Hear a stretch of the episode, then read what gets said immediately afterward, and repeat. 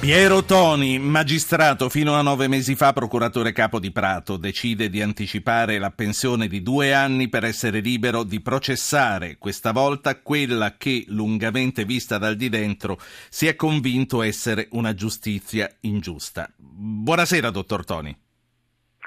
Buonasera, buonasera a tutti gli ascoltatori. Lei questa urgenza di rendere pubblico ciò che ha visto e vissuto da protagonista l'ha raccolta in un libro che è stato pubblicato recentemente da Einaudi, Io non posso tacere. Qual è stata la goccia che ha fatto traboccare il vaso? Ma eh, la goccia che ha fatto traboccare, no, non c'è stata una goccia che ha fatto traboccare il vaso, eh, direi che c'è stato un accumulo.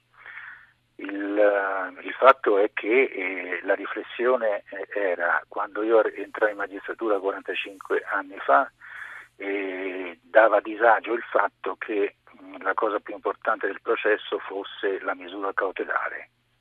E dopo 45 anni e non il processo, che non arrivava mai. Quindi dopo la misura 45... cautelare è, è lo, lo vogliamo ricordare ai nostri ascoltatori, l'arresto preventivo chiamiamolo arresto preventivo, tutte quelle misure cautelari che si fanno in funzione del processo, ma che sono, che sono provvisori, che sono sommarie naturalmente. E questo dava disagio. Dopo 45 anni, eh, eh, riflettendo, eh, non era cambiato nulla, il processo era ancora costituito e la pena vera era costituita dalla misura cautelare con un di più. Nel frattempo, in 45 anni, i, i media eh, avevano, avevano elevato i loro sensori al massimo e quindi quella che era soltanto misura cautelare 45 anni fa ora è diventata eh, mi è parso che sia diventata una misura cautelare mediatizzata, quella che Quindi una, una, condanna mediatica, a prescindere da come andranno, da come procederanno le indagini e da come andrà a finire il processo. Una persona nel momento, viene, eh, nel momento in cui viene arrestata in via cautelare, anche se eh, le indagini dovessero fermarsi lì, comunque è condannata per sempre. È questo bene o male che sta dicendo? È questo, è questo che con il nuovo codice, cioè il nuovo codice, quello del 1989, 2009 il dibattimento si è allontanato sempre di più, per cui il problema è sempre più forte. Questo è stato un, un accumulo che mi ha determinato a, ad andare in pensione per poter scrivere un libricino, la cui storia, a dire la verità, è, è,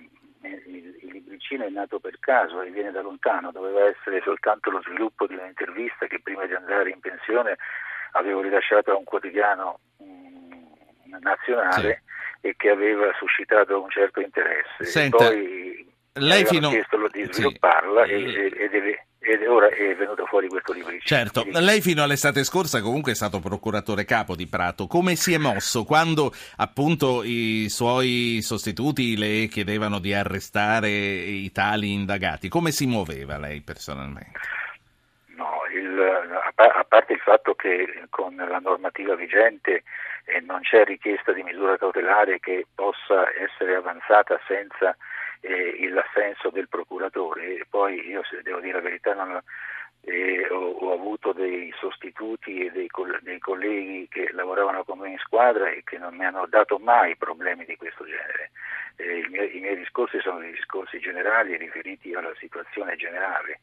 Quello che il, quello, al di là delle cautelari, quello che eh, suscita grossi problemi ehm, è il, il titolone con la pubblicazione delle intercettazioni che eh, spesso attengono a persone che non c'entrano niente col processo. Ecco.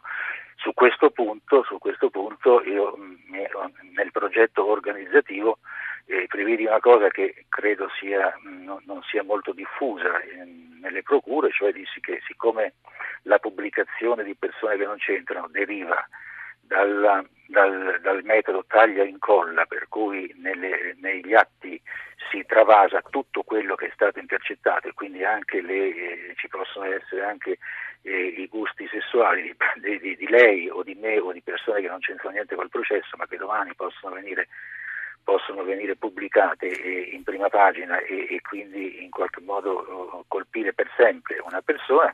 Ecco, nel progetto organizzativo prevede una cosa semplice, niente taglia e incolla nelle nostre richieste, facciamo il riassunto. Dottor Toni, Quindi, secondo lei questa è una deriva che si può invertire, insomma, si può tornare indietro da questo degrado?